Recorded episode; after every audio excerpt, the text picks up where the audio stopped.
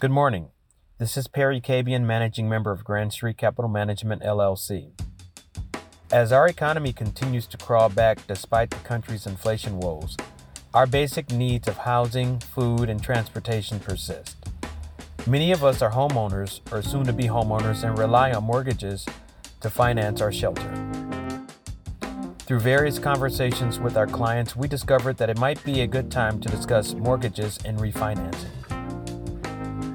Mortgage lending and borrowing is a very complex topic, so we have to pare it down for this discussion. Credit scores will need to be sufficient for conventional loans. A down payment of 20% would be advisable to avoid other expenses such as private mortgage insurance or PMI. If you don't have 20% to pay down, then you may need to look at other sources of mortgage financing such as Federal Housing Authority or FHA loans, Department of Veteran Affairs or VA loans, or the Department of Agriculture or USDA loans. A consistent employment record, usually more than two years, and the appropriate mortgage to income ratio, typically between 25 and 28 percent, will let you know how much home you can finance. Your total debt is considered as well.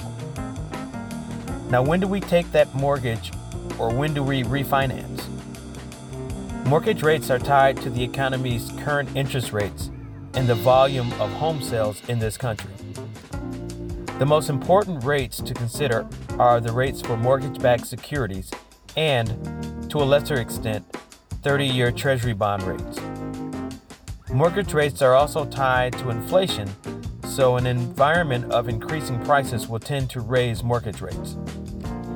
Each of the various types of loans, conventional, FHA, VA, or USDA, and their terms, 15 or 30 year, will have different rates. The key is to understand the trends.